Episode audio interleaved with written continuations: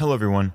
You're listening to episode 79 of the Health Unchained podcast. How many of you have already received your COVID vaccinations?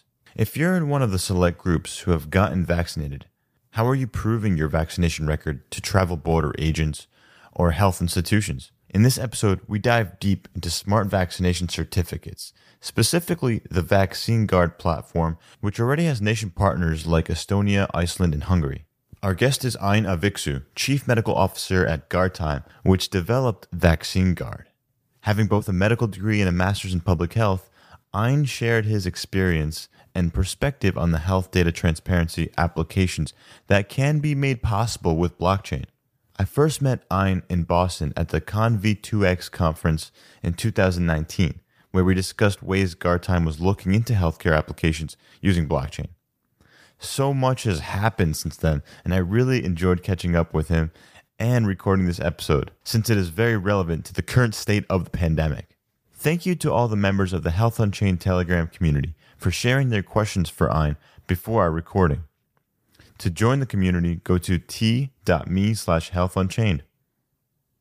Remember, the Health Unchained podcast is for informational and entertainment purposes only, and we are not providing any sort of legal, financial, or medical advice. Please do your own research and due diligence before making any important decisions related to these matters. And now, let's get to the show. Hi, I'm your host, Ray Dogan, and welcome to Health Unchained. On this show, I will be speaking with healthcare entrepreneurs, thought leaders, and executives who are using blockchain technologies to revolutionize healthcare.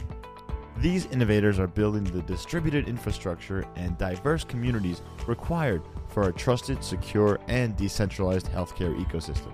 Enjoy the show. What is blockchain? Was ist Blockchain? Blockchain. What is blockchain? The doctor will see you now. Welcome to Health Unchained. Today's guest is Ain Aviksoo, Chief Medical Officer of an Estonian based company founded in 2007 called GuardTime. We'll be talking about the network and data security tools that they've developed, blockchain, and most importantly, the recent developments with GuardTime's Vaccine Guard platform that was launched in 2020 to enable effective management of COVID 19 vaccine distribution to people across the world. Ain, thanks so much for joining me today. How you doing?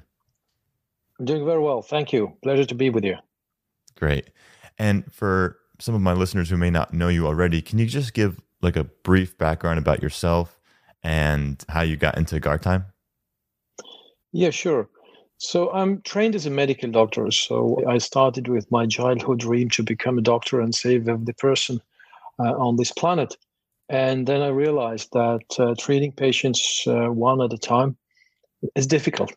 So I believe quite uh, at the end of my medical studies, I fell into health economics. So I started to you know, wonder how the systems work, what is the role of healthcare and medicine in the broader scene.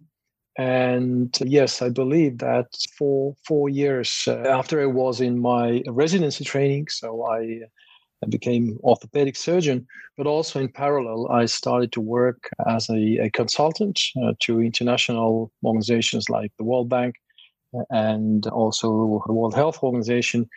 And then I did my Master of Public Health um, at the School of uh, uh, Harvard School of Public Health. And I think since then it was more or less decided that I would keep uh, bridging between healthcare and IT. So the IT is also something that I uh, got excited, as I would say most uh, of the people uh, of my generation in Estonia. So we regained independence the same year when internet was brought to mainstream in 1991 so it, it, seemed like a cool new thing. And so the whole country and the society and people within really were embraced with it.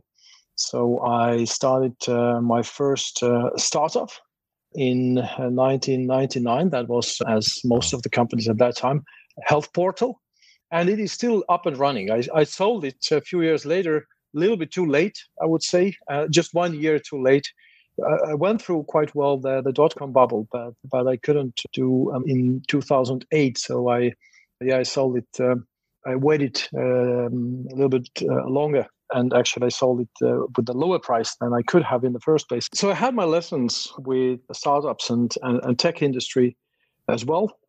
And uh, probably uh, I heard first about Guardtime in the early days of its establishment in 2008. Uh, and that was also the first time I heard anything about, uh, I think, was very remotely mentioned blockchain. It was uh, transfer from link timestamping to, to blockchain technologies. But I was invited to work for the company in uh, 2017, and I joined the company the year later in 2018. Very nice. Thanks for sharing all that. And I think that's a, a common theme I do see happening where people practicing medicine or have been medically trained decide to go into the technology or entrepreneurial route. So I think that's really great. That experience is really helpful, I think. So really cool that you're doing that. So when did you exactly first hear about blockchain? Was it around that 2008, 2009 timeframe and Bitcoin was just getting started at that point? Exactly. Estonia is a small country. People apparently know each other. So I knew the people who worked for, for, for Guardtime. And when Bitcoin was started to be talked about, then the friends told me that actually the academic research that laid foundation to Bitcoin, but also the KSI blockchain that Guardtime uh, was using and is still using, originates uh, from the same group of people that uh, did some academic research in the end of 90s and early this year in Japan, and also they worked in Singapore together. It was funny to see 10 years later, I think sometime in 2018, when somebody made an investigative article and suggested that maybe the Satoshi Nakamoto is, is from Guardtime. We don't denounce that, uh, but we, uh, of course, we can't confirm that either. But the truth is that, yes, around 2008, 2009, the people who, who worked for Guardtime were very proud of the accomplishments at that time that Guardtime was capable to write to the Estonian uh, state to protect its digital uh, assets uh, after this, the cyber attack of 2007. And this still forms a solid cornerstone of the company legacy and and also the great value that the technology provides uh, in various domains. So, can you just quickly talk about the 2007 attack you mentioned? I'm not too familiar with that. So, uh, in 2007, Estonia was already quite well developed in terms of digital services. We had already first elections where you could vote using your digital identity. Wow. You know, banking was about, I think, 95% digital. You could file your taxes. At that time, I think it took you maybe uh, five to, to 10 minutes. Now, sorry, at that time, it t- uh, took you around 20 minutes. Now it's uh, five to 10 minutes to file your taxes every year. Paying uh, for your parking ticket on the street was digital. And then suddenly it was all gone because of later on it was known uh, and realized was a, a serious uh, state sponsored DDoS attack but it was protected and discovered and resolved, say, within two, three days. But in within those two, three days, most of in Estonia realized that our life is so much dependent on digital services already. Uh, and also, people started to think that if big part of the information that you have is only in digital form, then you need to take serious precautions so that maybe in five, ten years' time, when when uh, somebody presents you with a uh, document or an artifact from past, how can you possibly know that it is uh, truthful and, and reliable? That was the time when the government had to make up uh, their mind whether we scale back or we build our digital services even more resilient. And the choice was for the second uh, option. And then the actually uh, uh, uh, it started with an academic work, but in, a year when the solution was presented to the government, it was clear that there is also basis for a commercial exploitation beyond just the Estonian state. So resolving the issue of how to make a data at scale reliable without reliance on any human or organizational entity, just mere technology and mathematics, was the, the solution that KSI blockchain uh, was an answer. And uh, yes, it was immediately or directly um, developed from the practical need of a sovereign state. Wow, that is really interesting. Thanks for that background information. I was not aware of all that. let's jump into COVID 19 now, because I know that's been a big focus for your company now. And I'm wondering, can you share some, maybe some statistics on the COVID vaccine globally that you're seeing? How many people maybe have been vaccinated? What, what are, what do you know about all that right now? Yeah, I think that this is a very timely uh, discussion because I think just a few days ago, the number of people who are vaccinated globally surpassed that of the number who were officially diagnosed of COVID. So where we have now more people who have immunity from public health intervention rather than just getting the, the disease in an uncontrolled manner. Being trained as a medical doctor, I must admit that the potential threat of a global pandemic wasn't really new thing. I think in the public health circles, it has been debated uh, or predicted, I think, for last 10 years seriously. And I think for the last five years, the main uh, opinion was that it, the question is not if, the question is when, or, or the, the way how uh, people are traveling around the world, the number of population globally, but also the way how viruses move between people and, and animals and so all that pointed uh, to the to the outcome that we are just experiencing. So initially, I thought that we can solve this with the technological means, be it medical technology or otherwise. By today, we certainly have seen that there is uh, psychology and politics, which are not hard sciences and, and that nobody could predict.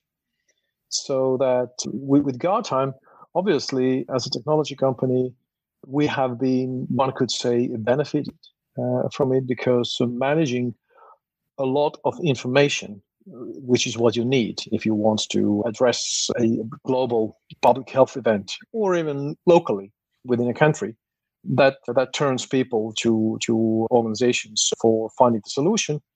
And then also with the physical travel restrictions and social distancing on the other hand, also people need to uh, find other ways to communicate and exchange information.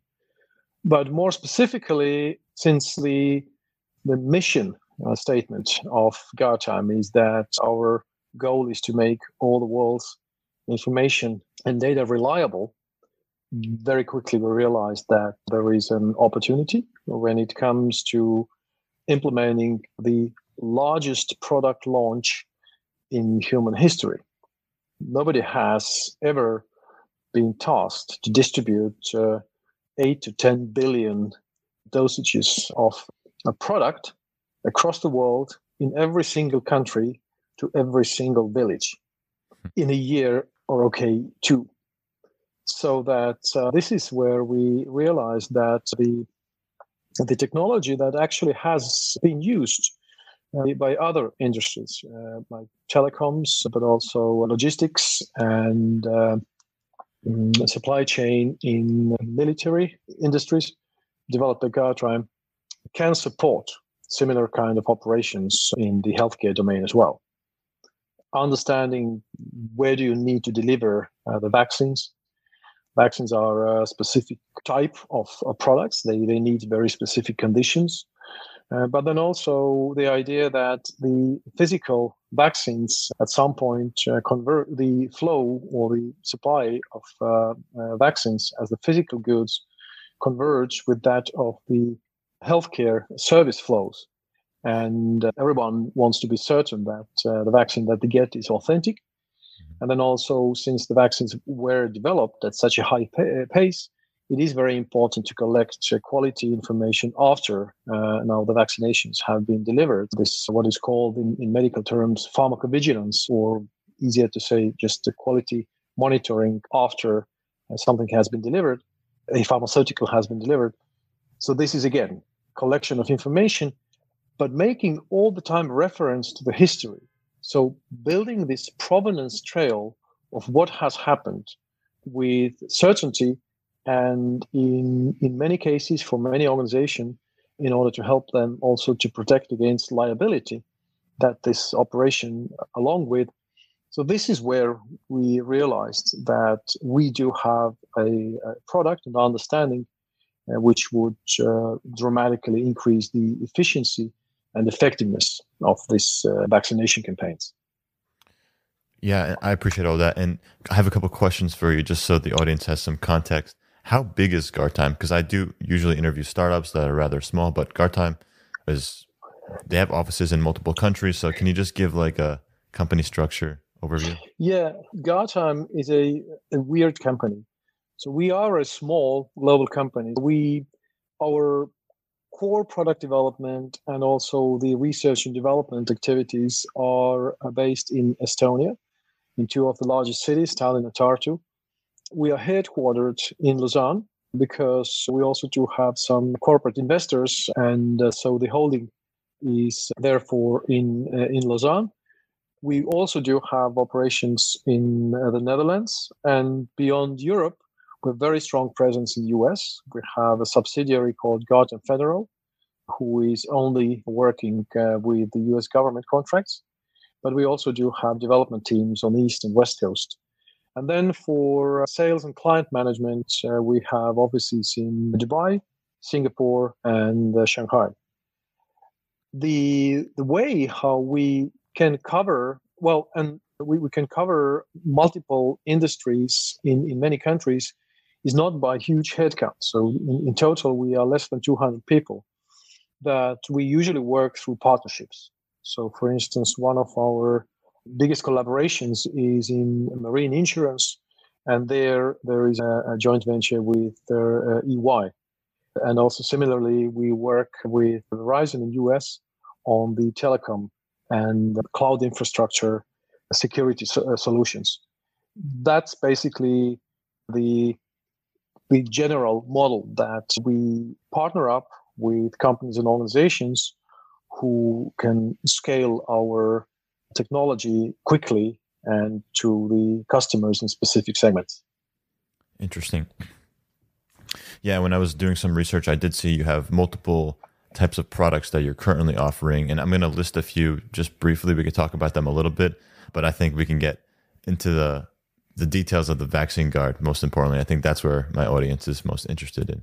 But you have this MIDA MIDA cybersecurity work, and that's the work you're talking about with Verizon, zero trust system that you've developed, your company's developed, the Guardtime KSI platform. And that was an interesting one because it had to do with, I think, uh, currencies for centralized banks. I'm curious about that one.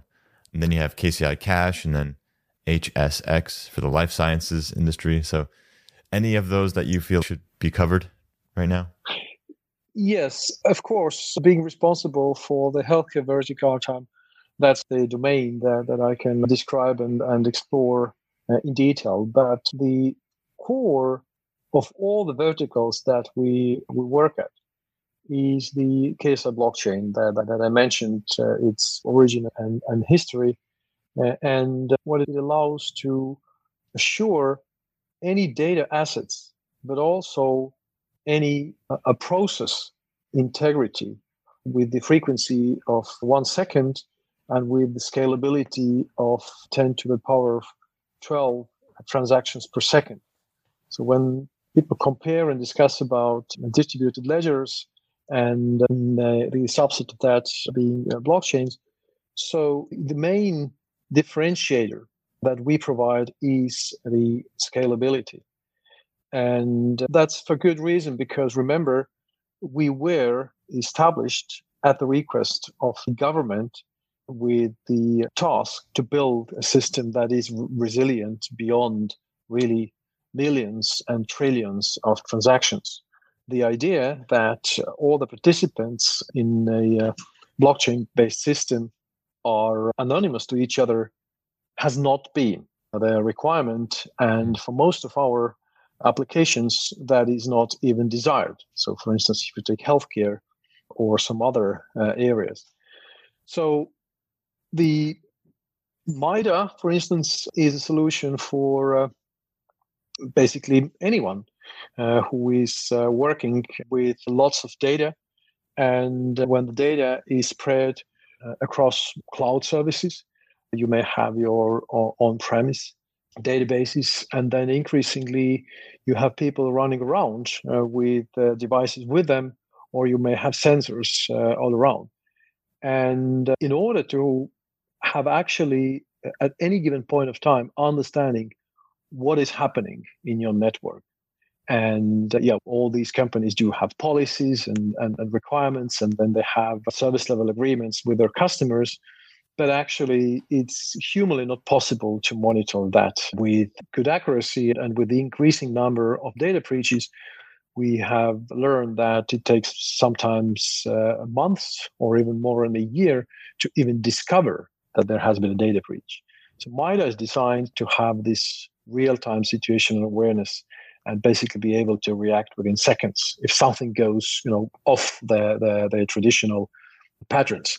And you could make the reference and, and, and think that when the any digital asset, when we talk about that, as signed by KSI Cash, sorry, signed by a blockchain, enables you to just build an agents which are then capable of understanding and reading the activities between you know, the geographically or spatially distributed data assets, and then also build inference what might be off the normal. So that's let's put it in a way very kind of generic explanation. What is the problem that that MIDA is is resolving? Now, Case KSI Cash is something that I can speak. I'm allowed to speak very a little about because this is really an area of heavy research and development. But the truth is that Guardtime, together with the Estonian Central Bank, is working with the by now 11 different central banks in Europe and the, and the European Central Bank to build a robust architecture for even if a theoretical system which would serve the, the, the purposes of uh, digital currency by central banks. Again, we are, we are we're talking about something that is one of the foundations of any country, having control over the over your money, is uh, next to the your borders and your citizens count basically the one of the most important features. So KSI cash and the central bank digital currency is currently has passed the first phases of testing and is giving a, a very promising results. Mostly I, I, I, could say for its resilience and, and scalability. Not that Guardtime had any uh, doubts in it. As I said, the systems that we have so far have proven to be really scalable to the level that is needed for tasks like, for instance, central bank digital currency. We are working also in in space area, and, and there the, the idea is to make certain that all that information that is com- that is coming from satellites and that increasingly is being used to make uh, various decisions in a automated manner. Again, you have to be certain that those millions bits and various data streams actually are reliable. You can see this thread coming through with in various areas that all do require one uh, part which is okay, if I'm automating my processes, if I would like to use more information, if I would like to use information from various sources, I want to be certain that if I start processing that data, that I can trust it. And then that is the, the underlying foundation that Guardtime is providing. But in all cases, that requires additional layer of functional specifics of any given area. And that is where as i mentioned we usually work with, with different organizations who can help to bundle our core technology into specific uh, products and services in that uh, vertical. Very interesting. I do have a question about the technology. When you say that it is very scalable and you can have many transactions per second oftentimes we hear that in blockchain there's a balance between security and the number of transaction throughput.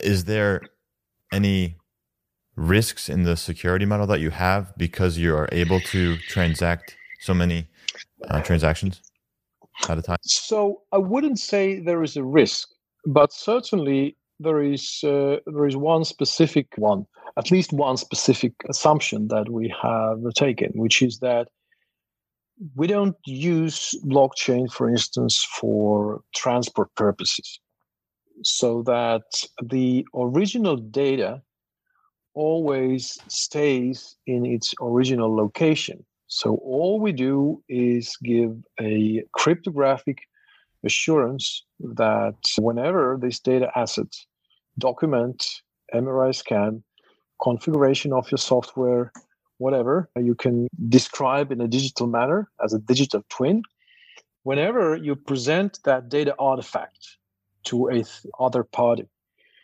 this receiving end can independently verify the authenticity and uh, immutability of that data from that moment when it's uh, claimed to be created. But the actual transport of that information from point A to point B is outside of the value proposition or the action that a KSI blockchain delivers. And that can be facilitated again using various means. And certainly in some circumstances, if not in most circumstances, you would encrypt that. You can do all the different things. And uh, so you kind of uh, shift that cost to those other technologies. But what again, we always can guarantee that if this uh, data asset uh, pops up on the other end, then you can independently verify that it hasn't been changed or tampered uh, since the moment that it was uh, created or sent to the receiving end. And if you add also uh, the kind of the, the timeline, uh, and in very many cases, you can even imagine that you can make inference by looking at a sequence of activities that have happened in parallel and in certain cases converged. So you can build uh, kind of meta services which enable you to uh, process data that comes from outside sources and channels than Guardtime's KSI blockchain, but you can add this uh, verification component and then combine and then start using that data in good, not in good faith, but in, in good assurance that it's reliable and not compromised. I hope this description helped to explain why our scalability is not in any way uh, functionally compromising, but it's a deliberate choice that we offer certain benefits and we expect that if other components are needed, then they are delivered via other technologies. Got it. I'm trying to understand the KSI blockchain and you know if this is too much into the weeds, we can move forward into other questions I have, but I'm curious, is there a specific decentralization model that you have? Like where are these data centers stored? Are there multiple participants yep. who do it for some incentive? Like how is the structure of that? Yeah. Yeah. So KSI blockchain is what by definition could be called a private permission blockchain so that all the entities and nodes that are participating uh, are known and also the distribution of the nodes is in addition layered so that the consensus so everybody who is participating is not necessarily a consensus node. So that consensus nodes uh, are separate but at the same time all the participants and all the nodes are contributing and what they're contributing is not their raw data but it's a, a, a hash of the data assets. And it's uh, horizontally it into a Merkle tree. So it's eventually a hash of a hash.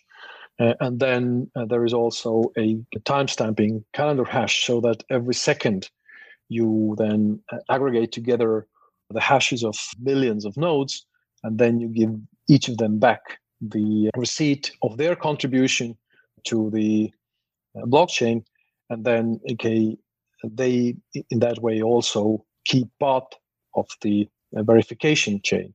Now, the trust anchor for uh, Guardtime's KSI blockchain is eventually regularly printed root hash in so uh, the root hash is regularly printed uh, in physical media financial times there are a few other newspapers. Now we also use uh, Twitter for that.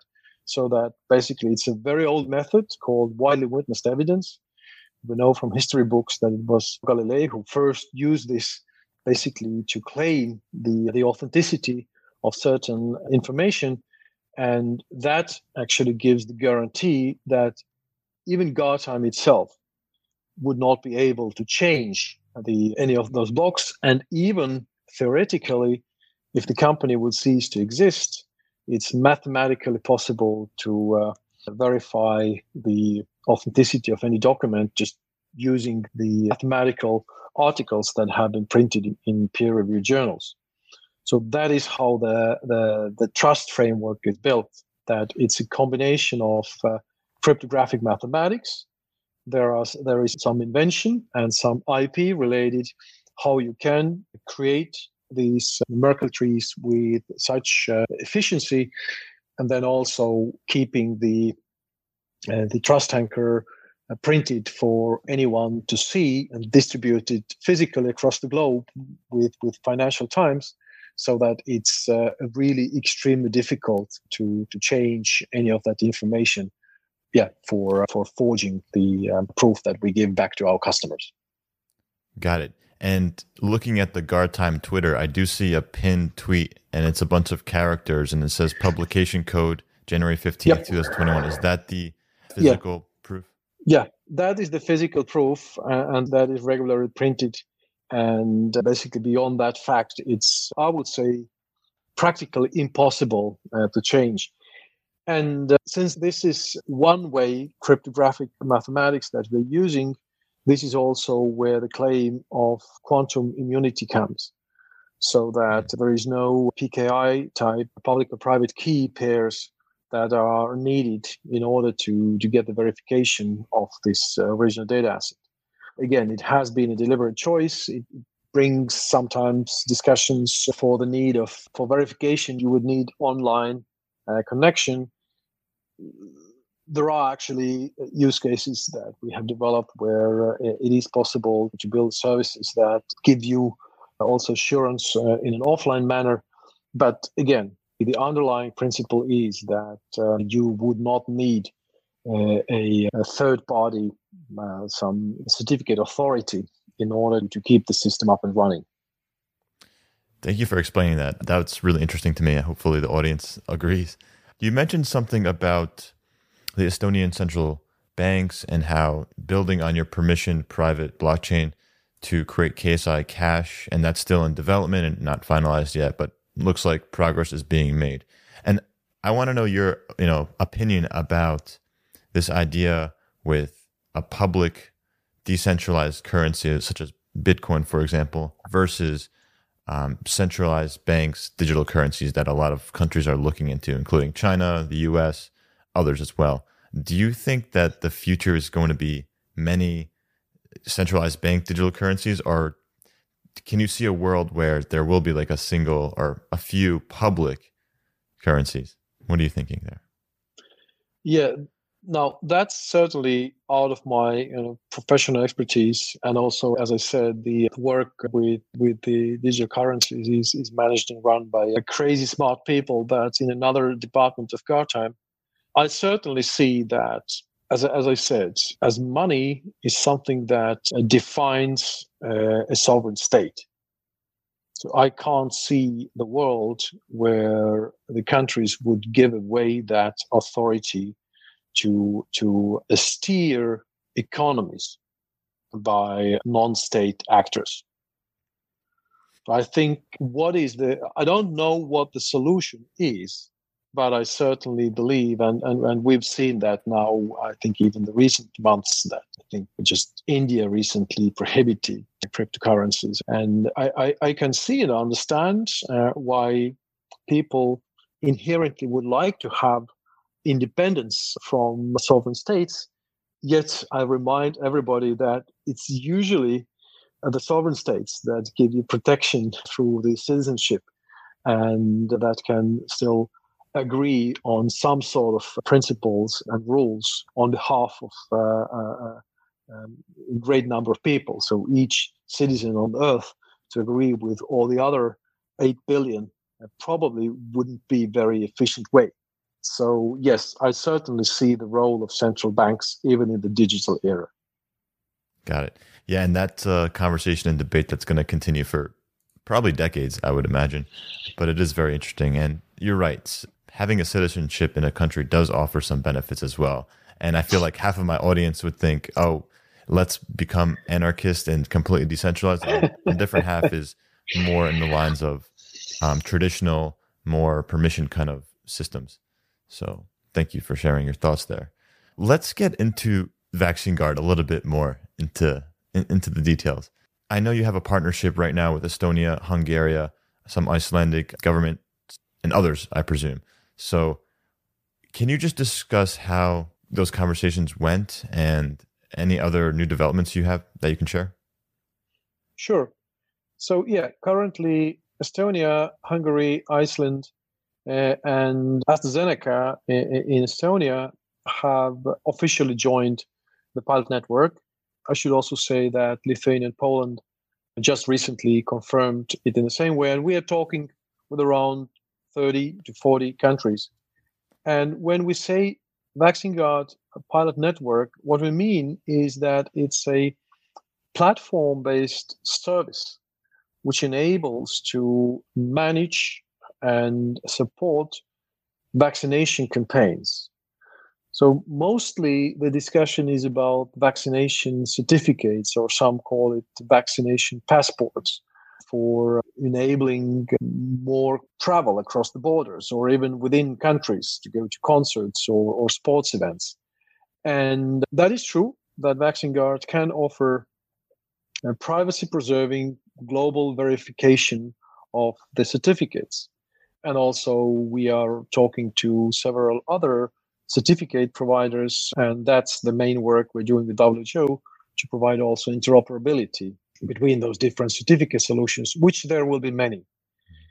But the main value that uh, Vaccine Guard offers, and I um, dare say that it's a unique in, in that matter, is remember when I talked about the uh, distribution of vaccines also requiring rigor and reliability so that you won't have counterfeit vaccines. Uh, for equitable distribution, you really would like to be certain that if vaccines are intended for certain location, they don't end up in another location. And eventually, when you have distributed uh, 10,000 uh, uh, vaccine dosage to uh, somewhere, you don't want to see 50,000 certificates uh, coming from that location. So, what we offer is end to end traceability of the distribution chain and then linking that also with the healthcare service provision so that you can link a unique individual with the unique vaccine serial number and give that assurance to the individual in the vaccination certificate, but then create real time reporting without any need of the personal information because it's not important that, for instance, Aviksoo was vaccinated in some uh, Tallinn hospital in Estonia, but it is important to know that this vaccine of the of the company that was sent to Tallinn in Estonia has now been used for an individual, and this vaccine cannot be used anymore. And most certainly, this serial number of this vaccine cannot be used in another location. And also, if the vaccination requires, for instance, two dosages, you, you might not always go to the same uh, place where you got your first vaccination. So again, we enable to to keep linkage of those two events again without necessarily building a huge centralized database where all the vaccinations are listed that people are afraid of.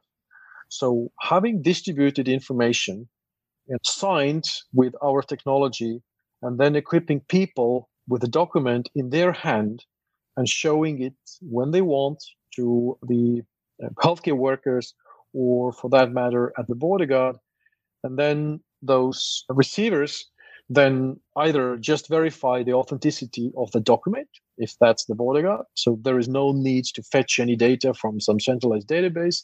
You get the information from the citizen and then just verify this cryptographic proof that we have created or if that's another healthcare provider this the citizen or the patient can authenticate that to actually get the uh, the full vaccination record and then add the second dose if, if that is required.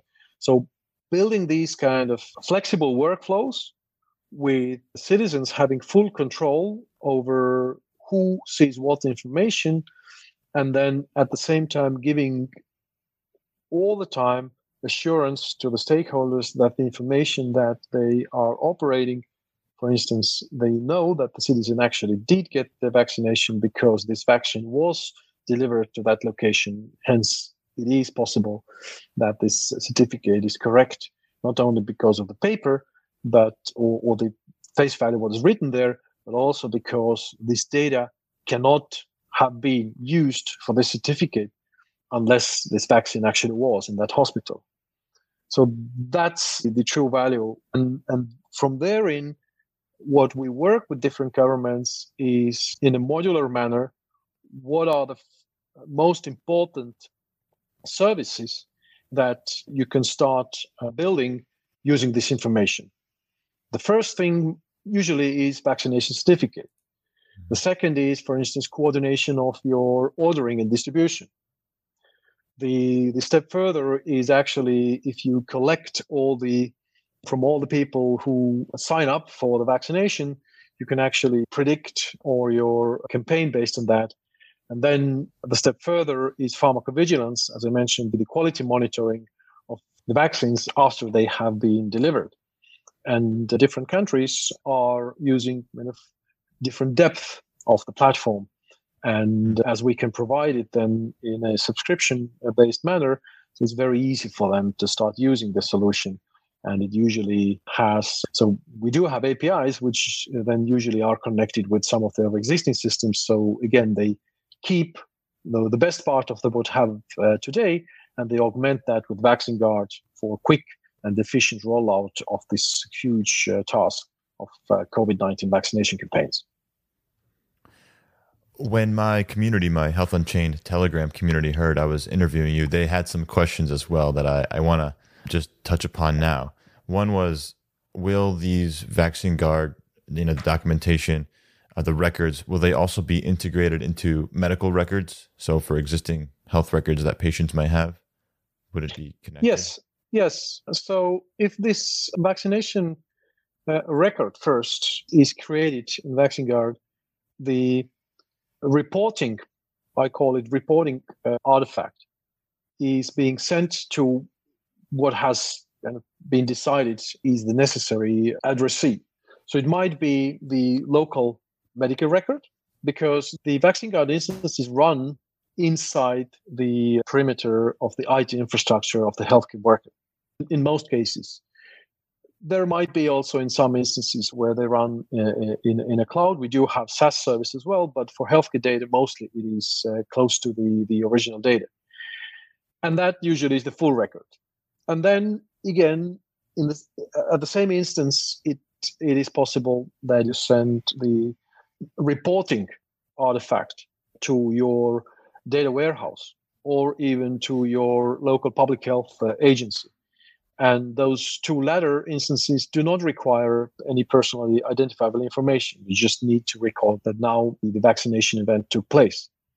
So indeed, this uh, the Vaccine Guard is talking to the other outside bodies, but the the rules are defined by the local user.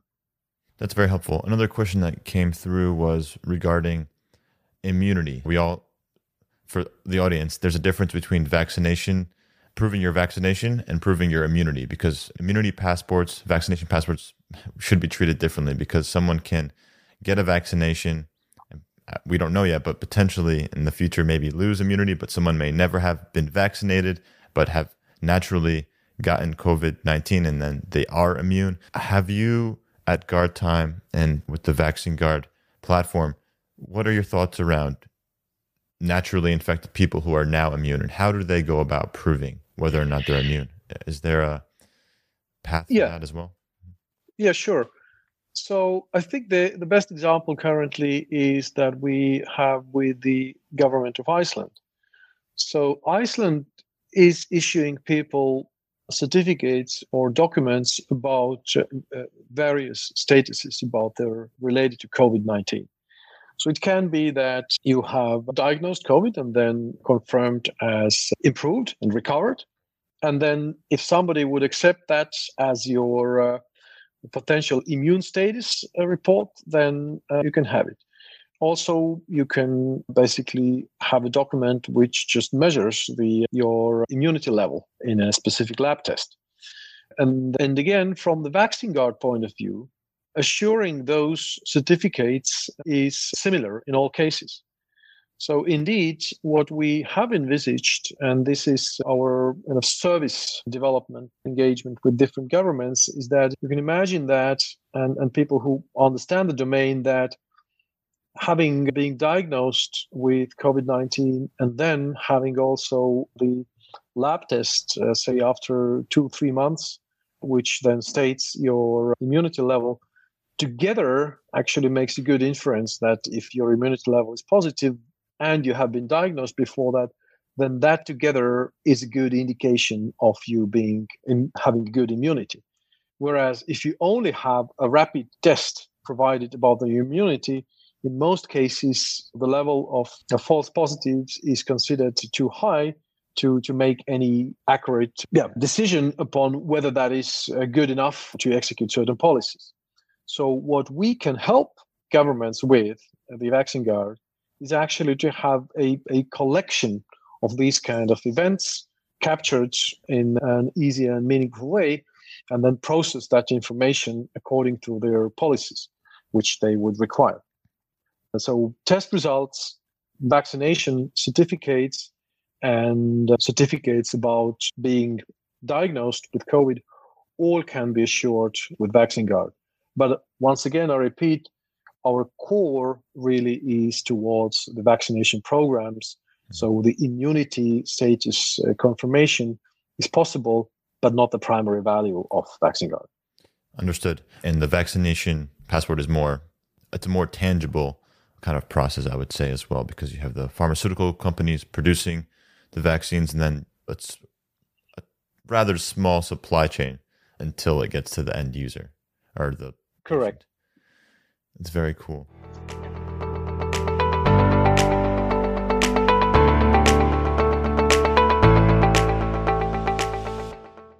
Welcome to Health Unchained News Corner.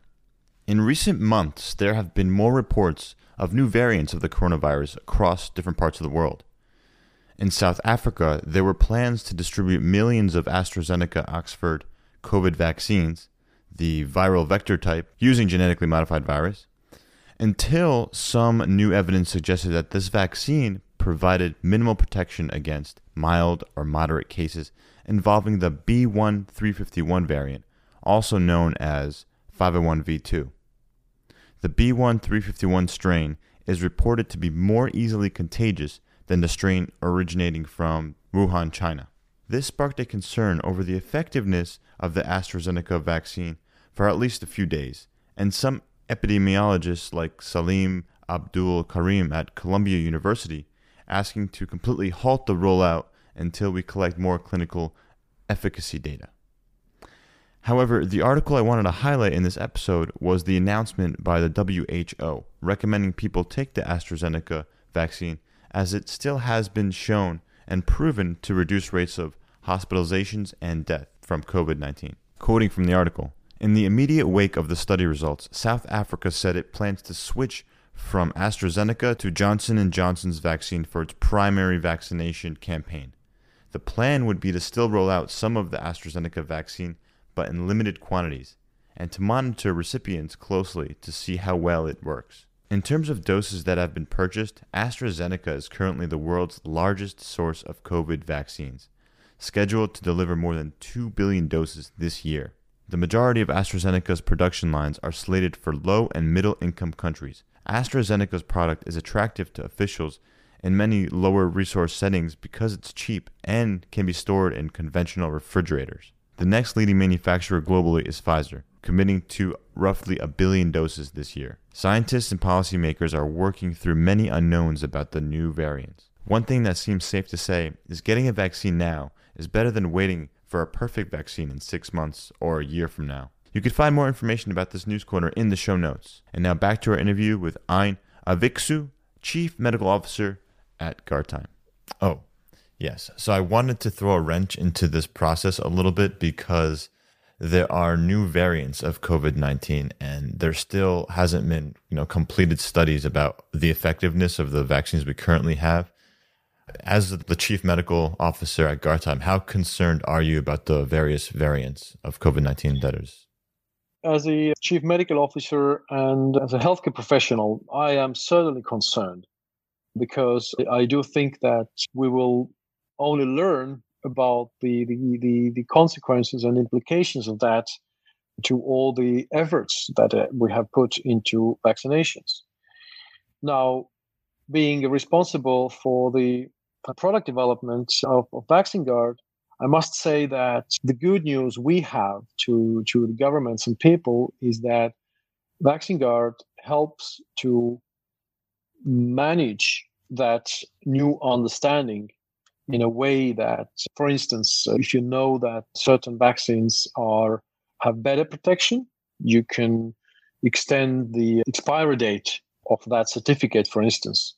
Or if you discover that uh, some of the vaccines might need require uh, a revaccination sooner, then again you can create alerts, uh, or you can basically yeah build various services which enable to invalidate the certificates but not invalidate uh, for good uh, so that there is no kind of consecutive action but rather than guide people to seek for the additional vaccination or what are the remediation measures so that this is something that we have started to work right now for us working with the policymakers has been the I would say, the crucial part of our product development. And it's slower. We know that policymakers are not good at making decisions. As I mentioned initially, there is a lot of psychology and politics involved. But we also don't want to be seen as a tech company who is pushing some solutions without proper uh, responsibility to what is acceptable to the societies. So that all those concerns we are well aware of, but we are very confident that our solution and the platform is very flexible to implement various policies that then are being um, decided. And can you talk to me more about the work you're doing with the WHO? And I'm sure they're involved with many governments all over the world. So I'm just curious about how your relationship, Guardtime's relationship, is with them and are they seeking many different companies that are doing the same thing and just trying to bring them all together? Like, what's their strategy? Indeed. So, our involvement with WHO started now already more than a year ago, and that was when the Estonian government suggested to the WHO freshly established department of digital health and innovation some experience and technologies that have been proven useful in Estonia. And that was prior COVID era. Now, when the epidemic started, then of course the focus of the different options that we were weighing before all were converged uh, towards what can we do about COVID, and then the idea of uh, smart vaccination certificate was then decided to be the yeah, the first uh, use case where this uh, global uh, digital architecture and solution would be developed under the, the auspices of, of WHO, which as is uh, a technical organization and really operates under the mandate given by the 193 member states.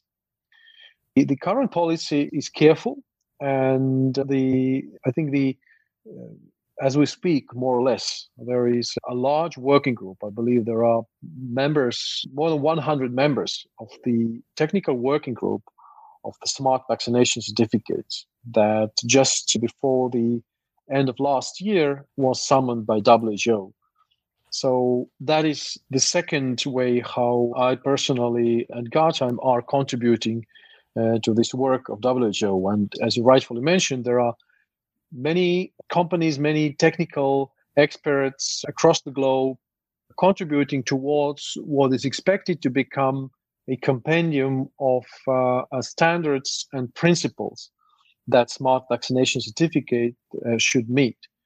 And as the goal is to offer some guidance already for the solutions that are aiming at mitigating the ongoing epidemic, certainly something has to be agreed pretty quickly. And the pretty quickly means uh, the first draft is expected to be made public uh, is by the end of February, as, as far as uh, I know. The, the work that has started, though, has much longer perspective. So the first two use cases uh, were certificate for medical purposes that I mentioned that if you need from one medical facility to convey meaningful information about the, the vaccination to be understood and taken on for the basis of action by another healthcare facility.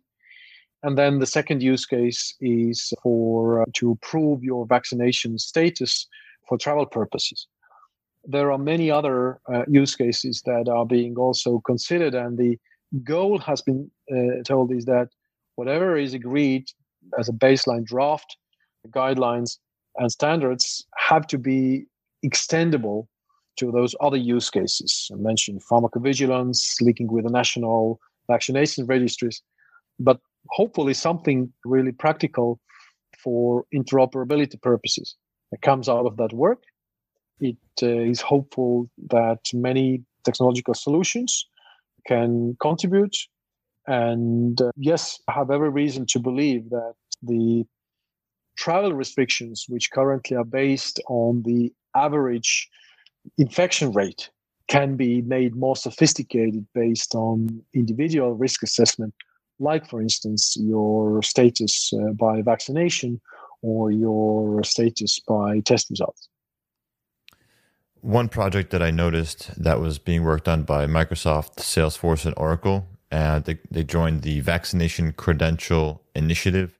Are you familiar with that initiative and any insights that you have? Yes, yes. Uh, so I, I, mentioned that we are working with several other initiatives, and, and Common Pass is uh, one of them.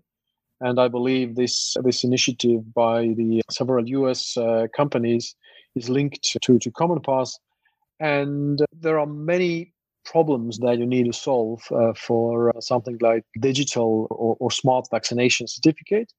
And, and one of them is that uh, what is the data format that comes from, say, various medical records that usually sit in proprietary formats? To my best understanding, this initiative was really about agreeing on a, a common standard that then citizens can make use of if they want to have information about their vaccination made available for vaccination certificates such as as common pass or others. And as as such i think this effort is extremely valuable and much needed.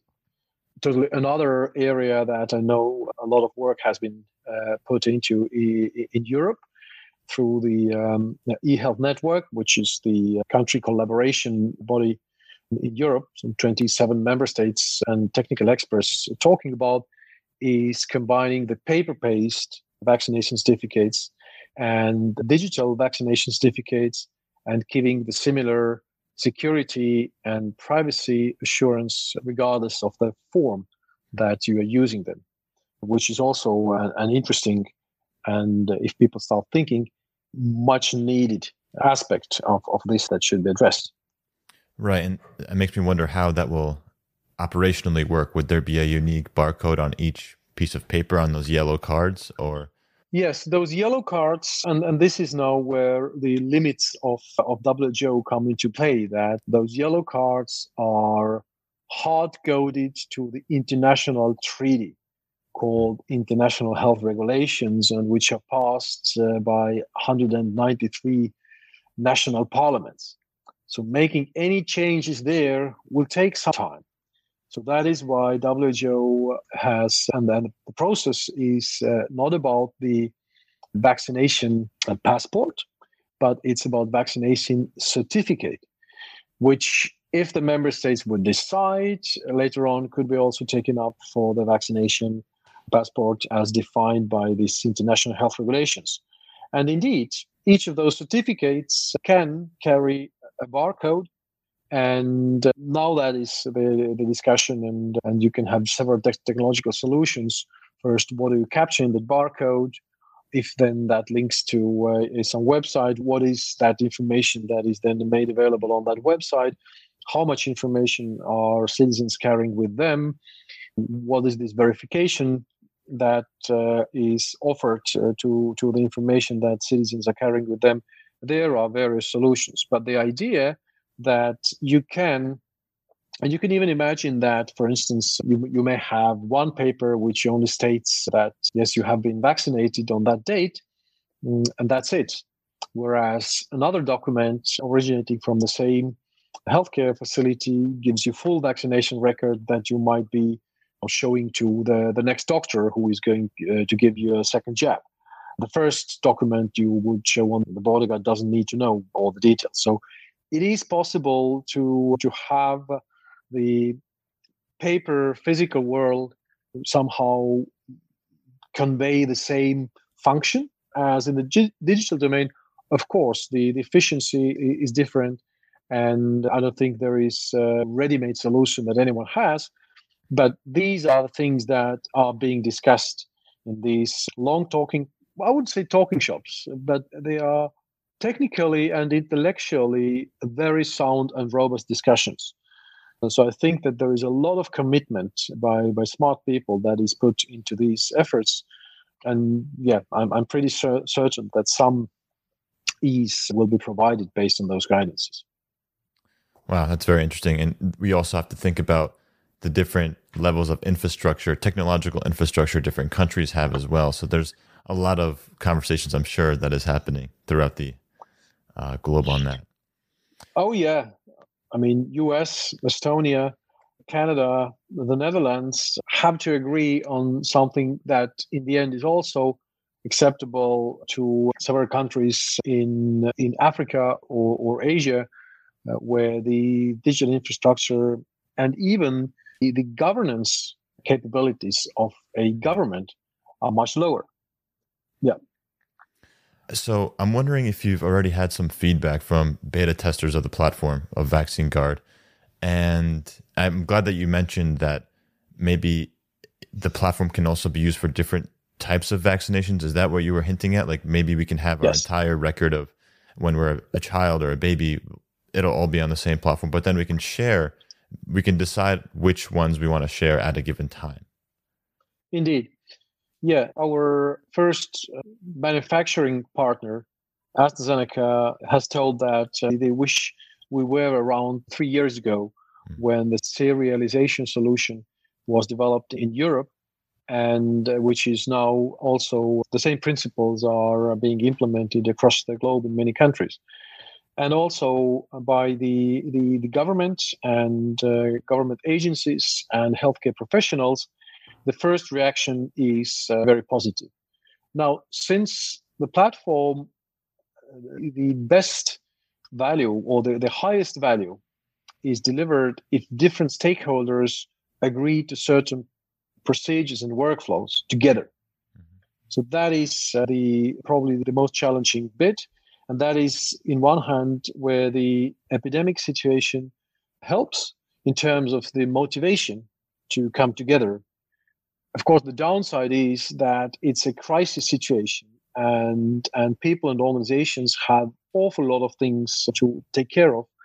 So that aligning the priorities and, and finding the the consensus that uh, this is now the first uh, thing that everybody should coordinate their activities with is the only, let's say, uh, uh, tough part. But the starting point has been extremely positive, and and we also know that there are similar kind of solutions being developed by there is a group in India who's working. So uh, always a good validation of your solution is if, if uh, some other competitors are thinking in the same direction, which tells you that there is an unmet need that that you you know can uh, address. Can you share some additional partners and some of your major investors in Guardtime? Gartime investment investor structure is is one thing that I cannot share in uh, that detail. So there are uh, private investors with which have been with, with Guardtime since its establishment, and then we have also institutional investors, of which I can I can uh, share that the Swiss uh, SICPA is is one of. But yeah, the full list of shareholders is not something that I can share with you. Got it. No worries. Can you describe the company culture at Guardtime? Like, how do employees work with each other? I'm sure now it's all remote, but any kind of tidbits you can share on that? Yeah.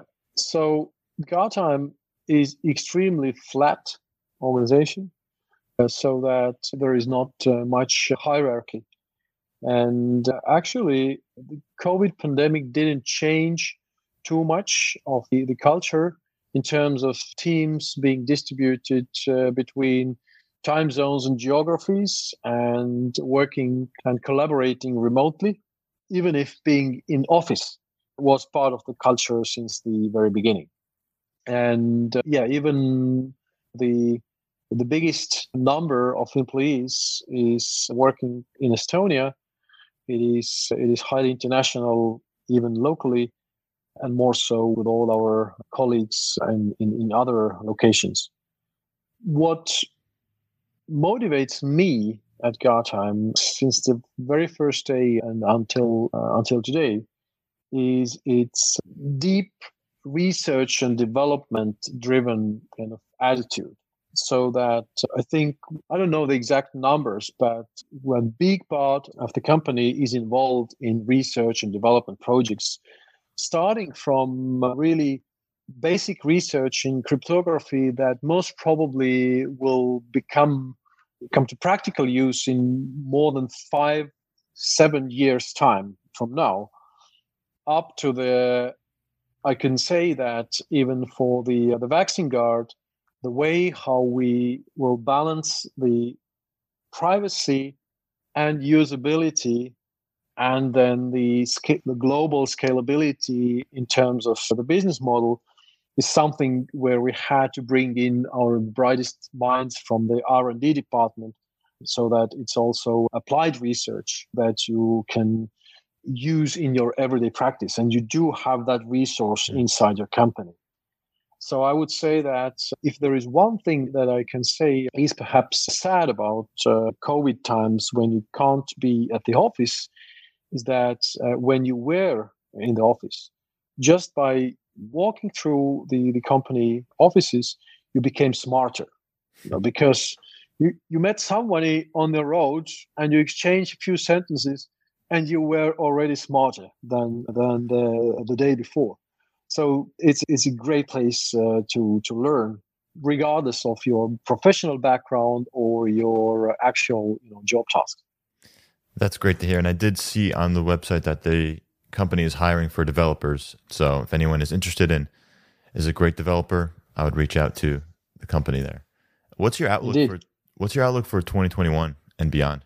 I can say that we have really great expectations for for Vaccine Guard, and these are now based on, as I mentioned, uh, a clear uh, and well articulated feedback from the customers that we are working already with and all the new prospects that we are uh, that we're building.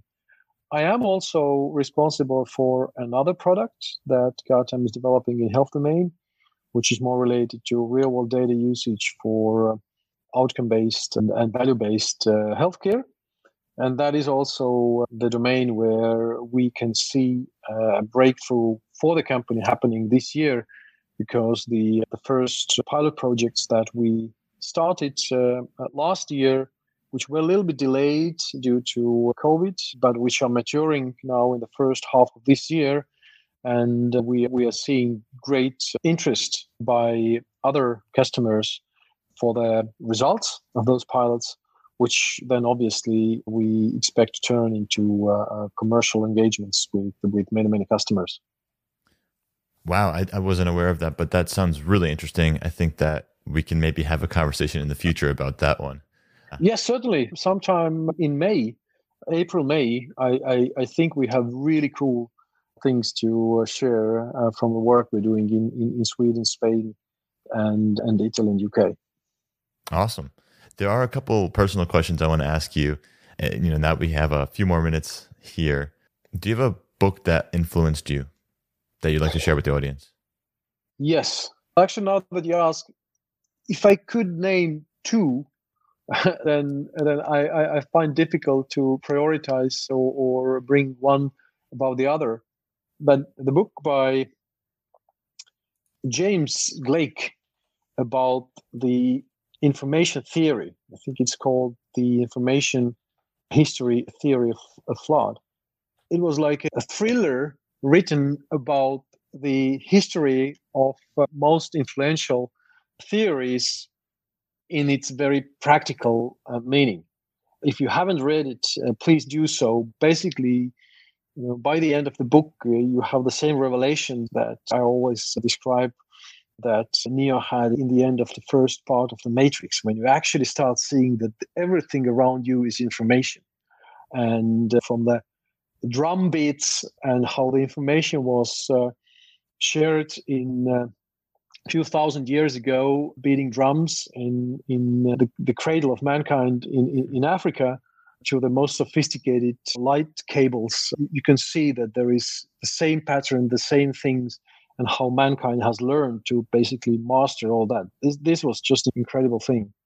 And uh, from the management point of view, certainly McChrystal's book about how you manage modern complex teams and organizations, uh, which is Team of Teams. Really, you can't be successful in, in an organization uh, without really embracing and understanding that it's a complex so that how you can make everybody contribute in the best way they can is very different uh, from what was thought maybe even 10 15 years ago so those are the two two books that i remind everyone inside the company or at home my my children and, and my friends that if you want to understand why i do certain things in certain way these books probably help to decode that. That's fantastic. I will be adding those two books in the show notes for for the audience to check out. So thank you for sharing that. And I just want to thank you so much again. This has been such a great conversation, packed full of information, and I'm really excited for Guardtime, especially vaccine guard and what you guys are doing there. So I just want to give you, you know, a few minutes if you have any other final takeaways that the audience should know about. I really enjoyed this. So again, thanks and looking forward to talking to you again. Thank you, Ray. I think that I would say in the end something that actually comes from from a third book, which is a fiction novel, which is Dostoevsky's Idiot, uh, and basically tells that the recent times sometimes have been interpreted as if there is uh, less hope for, for mankind and people, and I can tell you, it's nothing like that. Listening to people around you and then actually trying to do something that makes things better.